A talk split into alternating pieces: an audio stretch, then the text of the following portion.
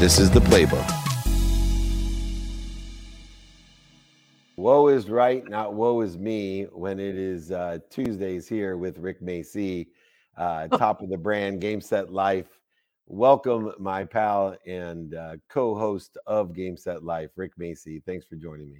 No, I'm, I'm pumped up, ready to go. We're starting a few hours later, but I always tell my students, you know, you got to get out of your comfort zone to get in the end zone. And it's fitting today because we have Steven Jackson. So I'm I'm ready to go.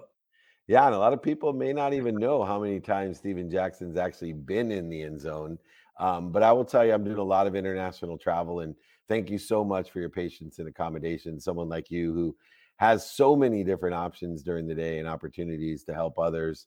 Uh, it really means a lot to me that you would adjust uh, your very active and blessed schedule to to, to be with me. But traveling internationally, uh, it's interesting because sports uh, are really all of them, including the N F L, with the popularity that we're having in Europe, especially in the Asia uh, kids market. Um, but tennis has always been an international sport. Yeah. Um, and you've been uh, at the top of the game, not only as a player, but as a coach, obviously, with so many grand slams, we can't even count them, which is what has landed you into the Hall of Fame. Um, but I'm really interested, for a sport that has always been international, um, how has the international aspect of sports impacted, number one, tennis, but also I'd love to get your opinion or or your perspective on the impact that it has on all sports? Well, first off, you know, back in the day, it wasn't as global, you know, it was only a few countries. And then once this thing became more global, you're seeing people from everywhere, all corners of the world. Because listen, David, there's athletes everywhere. They just need an opportunity, you know, and tennis is such a vehicle, okay, especially for a lot of women, to make an unbelievable, unbelievable living, okay? They got the hunger, they have the thirst. So it's become a lot more competitive. And that's actually one of the reasons why there's been a drought with men's tennis. We haven't had a Grand Slam champion since uh, my good buddy, Andy Roddick, you know, a long time ago. So yeah, it's more global. Uh, an athlete's an athlete, and it's just taken on a life of its own uh, in all sports, you know? And I think, uh, when you have more people doing it around the world, and then you have them as role models, okay, they're inspiring the youth, and that's the path they decide to take. And the technology that goes behind the amplification worldwide, the access to education, to the inspiration and education, uh, as you can imagine, I get Rick Macci videos every day, not just in my text messages, but online uh, via social media. And it's amazing uh, the insight that is available to everyone. So you, whether you're in Croatia or Bali or wherever there's cement in a net, uh, there's some great advice that's available. And so you don't have to have the extreme wealth to belong to a country club uh, and pay for the greatest coaches in the world, because there's a humanitarian aspect of people like you. Uh, that, yes, you do work one-on-one, and we have heard it from the movie and in person, you know, you take care of the hamburgers, hot dogs, and the prime rib uh, in whatever vernacular. But what I most respect about you is uh, the amount that you care about the game itself and the free information that people get from you, the world's greatest tennis coach, the Hall of Fame tennis coach, that every day, I don't know much about tennis, uh, and, you know, someday I'm going to get my first lesson from Rick Macci, and it's going to make a hell of a, a video, as well as Nick. You're going to teach Nick Stanistassos to, to serve, but you're yeah. going to teach Dave Meltzer tennis. And I'm going to tell everyone, if you don't think you can manifest what you want in life, imagine having your first tennis lesson from Rick Macci. So I, I know I have that in my back pocket. I keep telling my wife, look out. Uh, but for you, why do you do so much for free? Why do you you know, give lessons for free and, and post your videos? Uh, you know, it's not like you're a twenty-year-old trying to prove themselves. Uh, what is so important about helping everybody? Well, first off, I love the question. You know, I think a couple things. Number one, I have a gift to communicate and say things and spell it out where everybody can understand. I'm at the stage of the game where I like to help others. you know, because like you just said, they don't have the opportunity. Maybe they cannot go to academy, or maybe there's other coaches, you know, that need those resources. And, you know, I've kind of become the leader in the clubhouse with instruction. The, the comments I get, even though it's only for a minute or two, it changes everything. And back to the information that's out there, that can kind of cut both ways, because now that everybody can go on YouTube or whatever, anybody can just start spewing out anything, and it can kind of maybe mess you up a little bit also. But that's for the consumer to pick and choose. But I just love helping others. I've always been that way. I've never changed those Midwest values from Greenville, Ohio. You know, I've just never changed in that respect. So, um, and when you can coach like that from the heart, that's how it connects with people. And the end game is all roads lead back to court number one here at the Rick Macci Tennis Center. So I just love helping others. And, you know, I, I think whether it's a five-year-old or someone on the pro tour or an adult, I think when you have that gift and you love to do it, um, you're, you feel like you're hardly working. And like I always say, if you love what you do, not only won't you work a day in your life, but it will tell you all its secrets. And nobody knows more secrets about tennis than Rick Macci. Uh, so as much as there are people out there spewing misinformation, and, you know, I say in my business, you know, you're going to get an executive coach that's, you know, at home living on their mom's couch, high and broke and sick, uh, when you can have, you know, a, a bunch of great entrepreneurs that have made hundreds of millions of dollars, lost it and gained it back, and know uh, from experience uh, how to help and are willing to do so. So pick and choose your mentors. Just because someone loves you doesn't mean they give you good advice. And just because someone's standing in front of a fancy car doesn't mean that they can give you advice. Uh, believe it or not, that car may not even be theirs. I've seen that many a time.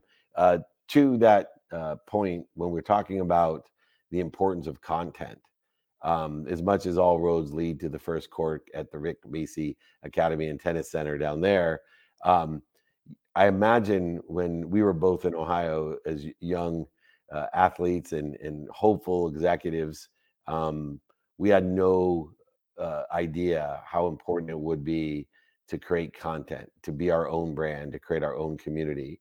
Uh, how, number one, surprising is that to you? And two, how much of what you do today is to build community Uh, with your brand more than even teach tennis?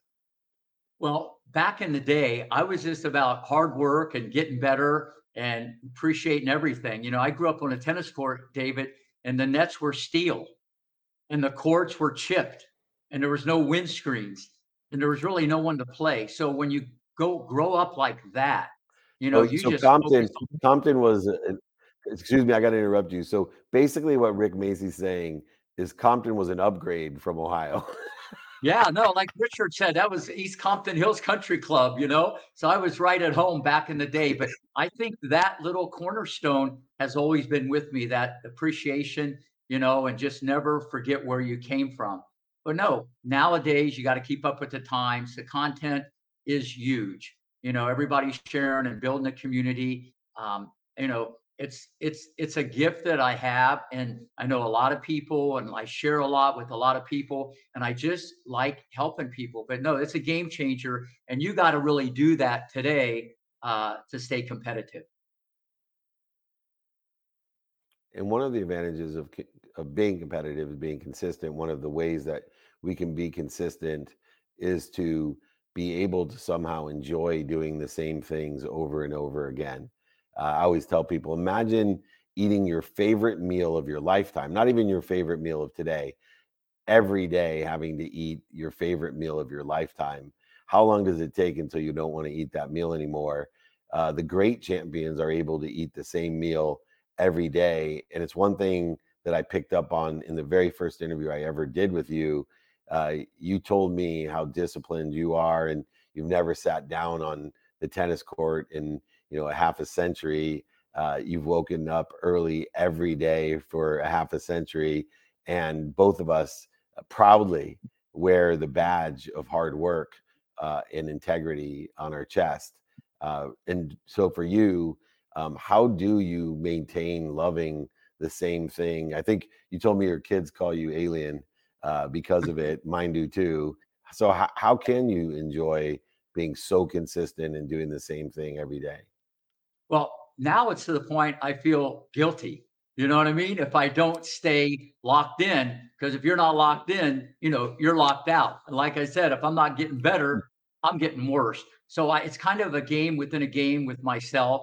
You know, I got to get up the same. I got to do the same thing. You know, I'm just structured like that. And you, when you expect it from yourself, I mean, Dave, somewhere along the line, you got to have pride. You got to have discipline. You know what I mean? And when you have structure, I mean, you can just get so many more things done. But to back the, the mini truck up here, when you said about food, it was so funny. I was at the Fresh Market the other day and I was checking out, and the girl looks up at me and she knows who I am. And she goes, Rick, you always buy the same thing, chicken, yogurt, and, and lettuce. And she goes, do you eat anything else?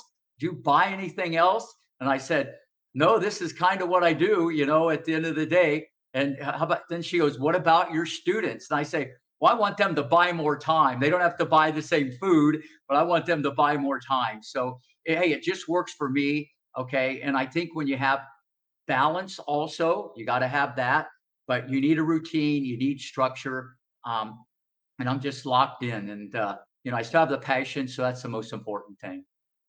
Well, it certainly is important to both of us. And it's also important to uh, my new friend who I'm becoming closer to. I had Myron Rolle, Doctor Myron Rolle, who's one of my favorite clients as a sports agent, who was there from Florida State and won the Rhodes Scholarship and went to Oxford and uh, played in the N F L, but uh, became a brain surgeon from Harvard. Uh, and it was funny because I pick up on frequencies of people, and the person that I most identified Doctor Myron Rolle with was uh, Steven Jackson. So I'm going to bring him in so that everybody can get a taste of enlightenment, of a higher vibration, of you'll feel it when you see him, but I'm going to let you, as always, give the famous introduction. So let's introduce uh, Game Set Life super guest, Steven Jackson.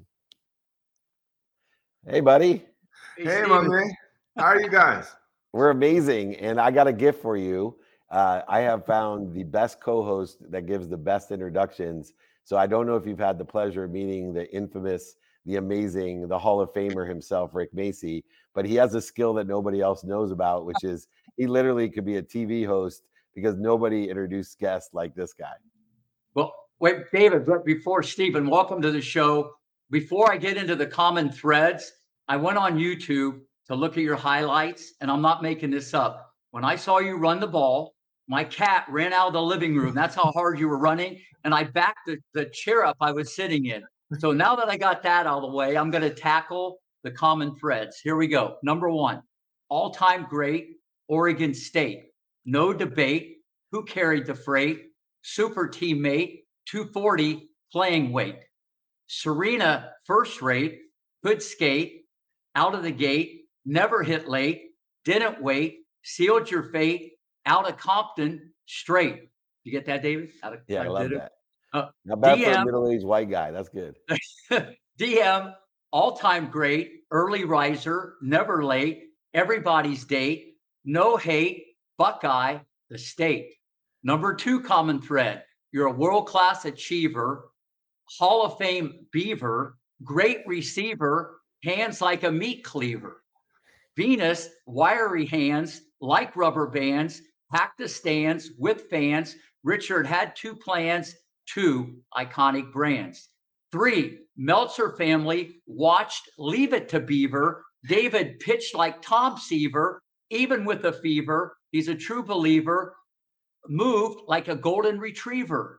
Number three, Rams all-time leading rusher, running style, bone crusher, flow like gusher, footwork, better than Usher, okay? Serena had happy feet, never beat, opponents cheat, still defeat, take a seat.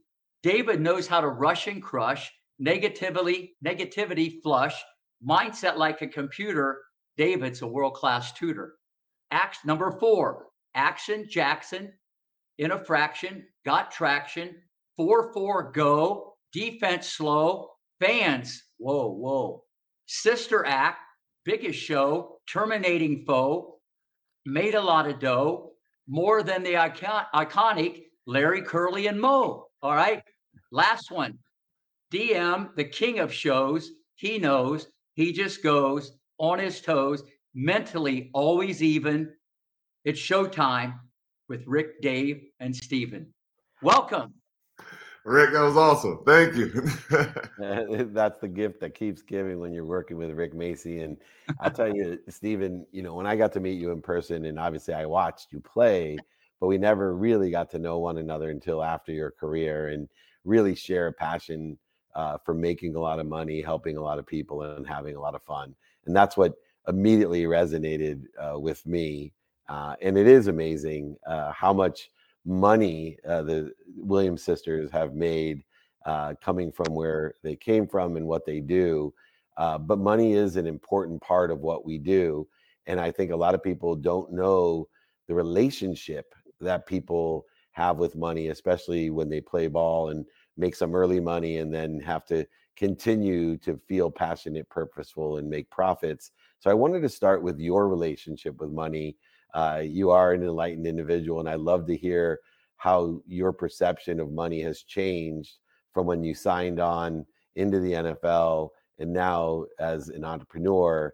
Uh, number one, has your perception of money changed? And two, if so, how?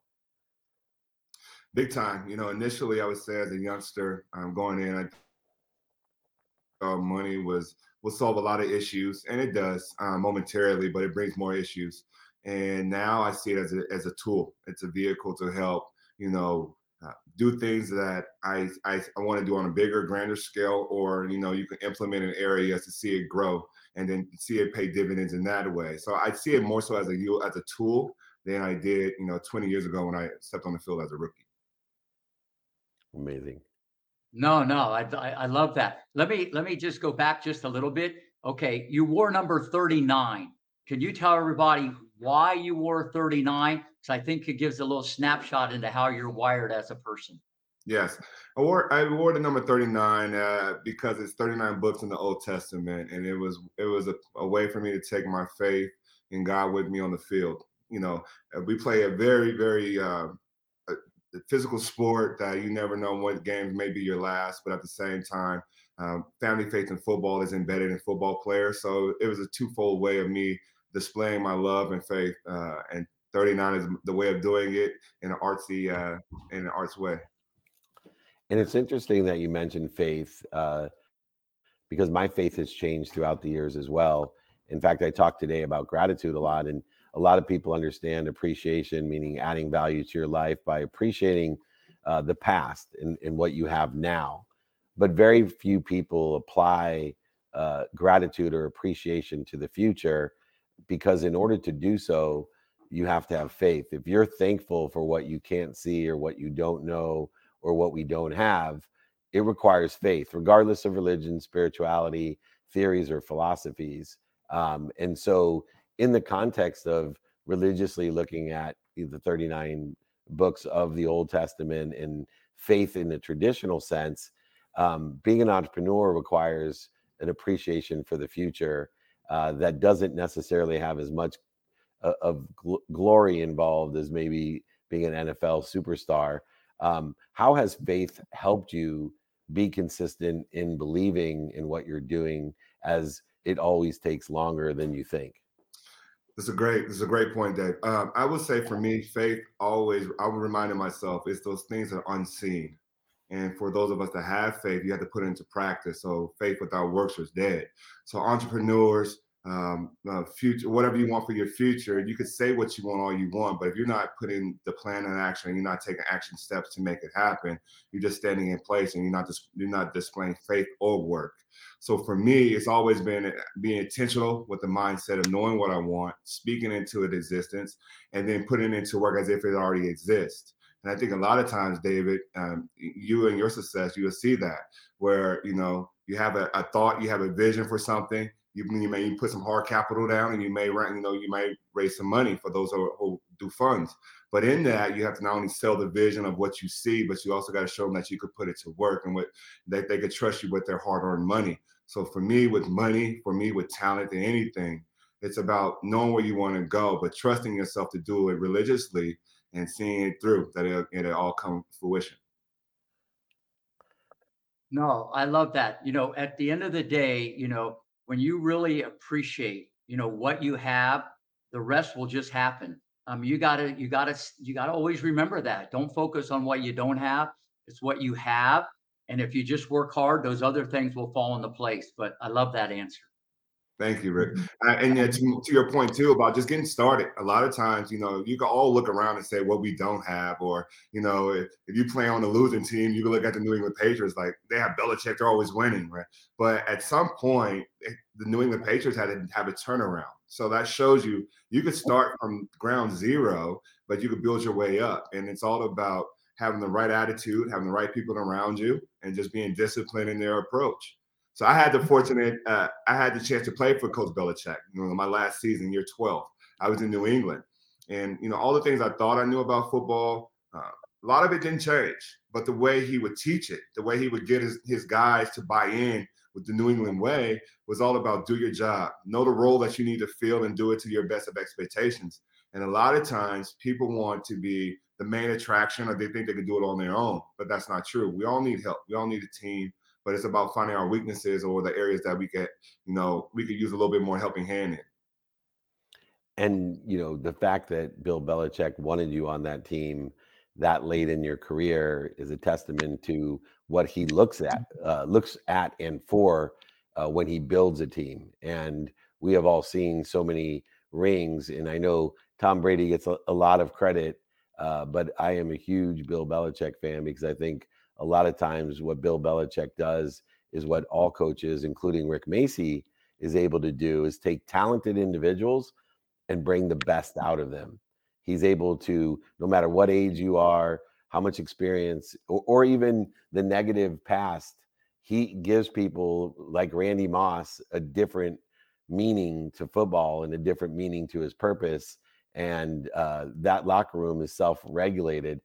Um, what you learned there in New England, how have you applied that? Because I think some of the principles that people learn in a New England Patriot locker room are extremely applicable to a business, about doing your job, doing your best, learning lessons, having fun, all the things that I've heard throughout the year from Bill. What are some of the things that you've applied, probably not just from Bill Belichick, but uh, in the locker room that you're now using in, in the boardroom? I would. Um, we can learn. So whatever industry you're in, you can learn from other competitors. So for a long time, as I said, I played a lot of football, but all of my years, it took my very last year of professional football to get this lesson. And the lesson was, uh, it was two teams that was not on the schedule. We weren't going to play them anytime soon, but there was a pivotal moment that was teachable. And Coach Belichick took that clipping and coached the moment. He coached the situation. Hey, guys, if we ever have this come up, this is how we handle the situation. This is what we would do in this situation. And this is what I expect of you. So it doesn't it doesn't matter if you have Cleveland Browns on the schedule, if you have the Atlanta Falcons on the schedule. It's the fact that this situation happened in our industry, in our sport. This is not how to handle it. This is how you should handle it. And I thought that was genius, because a lot of times coaches only coach the next play or the next team. They don't look ahead. You never know when a situation is going to come up, regardless of who you're playing, because it's situational football. And I think time over time is why you see New England in the postseason and typically, you know, in the latter rounds of the playoffs, because they're smart, they're heady, and they're disciplined.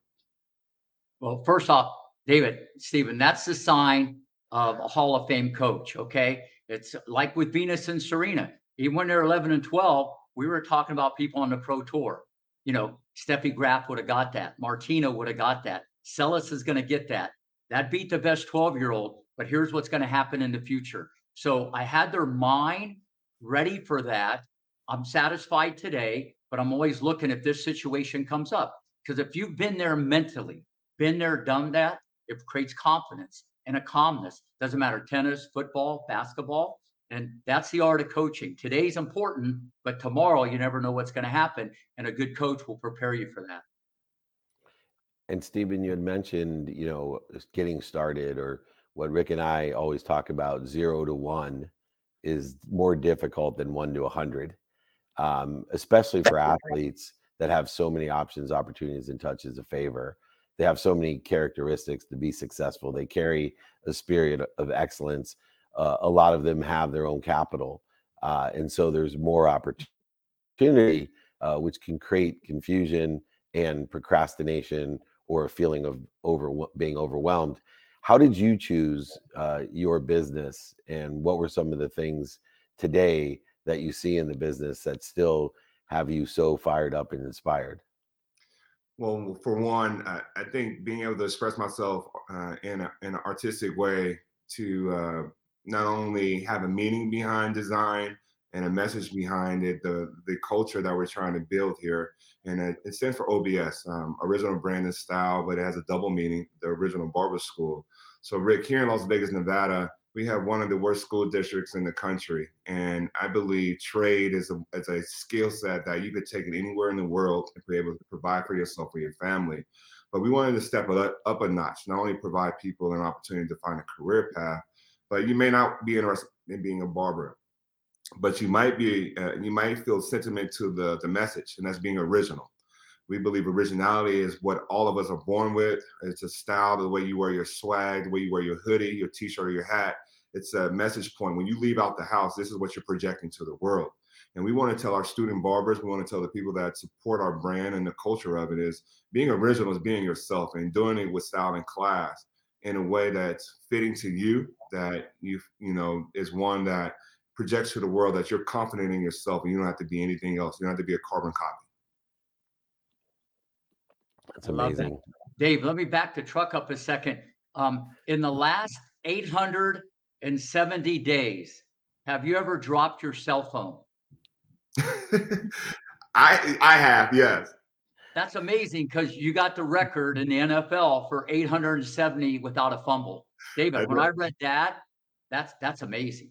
So can I, can I, show, can I share with you why that's important, at least for me? Yeah. Um, the very first carry of my career, two thousand four, I was a rookie. I was backing up a Hall of Famer by the name of Marshall Faulk. Uh, and I was a lucky guy to come in and try to replace him. And in that attempt, I would get on the football field. First carry, Rick, was a fumble. Was a fumble. And my God, you go back and look at the film, it's like, you hold on to the ball, you're going to score. Your first carry would have been a touchdown. But because of that, I never forgot that. And I never truly, truly let myself go of that, making that big mistake. I said, one, if I just, if I think I deserve to share the field and take the ball out of the Hall of Famer um, hand, I, I need to be dependable. But two, it's something that's so routine that I know better. So the um, every since then, I always will count the carries that, you know, what I didn't fumble. In the last five years of my career, I never fumbled the ball, and I have great pride in that, just because of the way my career started, and I knew I was much better than that that performance at that time. That's amazing. It's so funny uh, talking about common threads. Marshall Faulk, who I do a business with, a partner in, in one of my business with, uh, he tells a story in his first game in Indianapolis uh, that he fumbled, and uh, the offensive lineman, the uh, all pro offensive lineman, forgive me, but I forget names, uh, grabbed his face mask, stared him, huge guy, stared at, he said, here I was, you know, top draft choice, you know, Hall of Fame, I mean, Heisman candidate. I'm Marshall Faulk on this team with Indy. And he grabs the face mask and says, look, you mother effer, I got four effing kids. And if you keep fumbling the ball, I'm not going to be able to feed them. And he said he never forgot how scared he was every time. He goes, I was going to hang on to that football to make sure that all the kids were fed in the N F L, at least on his team, uh, which is a remarkable story. There's so many great ones like that. Uh, Steven, we just certainly appreciate uh, your time. Uh, where can people find O B S uh, and, and support you, and not only the great product that you have, but the message Uh, in the philanthropy that you're giving back to your community? Sure, sure. You can find us at uh, O B S brand dot com is our website, where we have all our product at, as well as on, on our Instagram, we're at underscore O B S brand, uh, underscore as again. And you can find us there. And then I am I am S J thirty-nine on Instagram, as well as Twitter. Um, so I'm all over the place, but I like to, I would love to share a couple of shirts that's special to us. Special, yeah, please. To me. We just dropped recently over my shoulder here. Um, right now in life, we always talk about giving flowers. I think that's not said enough and not done enough. But giving, giving one their flowers, there we go. Giving one their flowers means presenting them and telling them how much they care, the difference they made as mentors, as loved ones, because one day they're not going to be here, that we can't tell them while they're alive. So giving those that we care about and, and love their flowers while they're here. It's what this shirt means to us. And it's a, it's a great shirt and great meaning behind it, as well as uniquely the original, right? It's our brand, but we call it with the big L. We believe leadership comes in all forms and all fashions. Sometimes people lead from the front while others choose to lead from back, from the back with their actions. So the big L stands for your, your leadership style. There's no one way to do it, but in, in all ways, being a leader is to mean, you know, you stand up and you stand out for those that can't. I love it. I always say my definition of leadership is to be an intelligent follower. So I'm gonna have to buy both of those shirts, one to give to my mom for sure, and the other representative of my definition of leadership, uh, to be an intelligent follower and remind myself uh, to listen for uh, and to learn from those that I want to help. Uh, Rick, any last comments on uh, the business or leadership? Because I know both of those you're an expert at. Listen, Steven's heart's in the right place. I mean, he, he'll give his shirt off your own back. You know what I'm saying? So listen, and people can, can feel that. I, I love that story, but I got to go back real quick to, to the fumble thing. We talk about this all the time in life. You took a negative, turn it into a positive, change the mindset, and now you have an N F L record for never fumbling. I mean, that's a, that's an unbelievable story. I'm going to be telling that to the kids for a long time. Thank you. Thank you. As well am I. And Steven, next time we're in Vegas, we'll be inviting you. We have many V I P dinners in Las Vegas with our beautiful studio at the Wynn, which we've been graced with Steven's uh, present as well.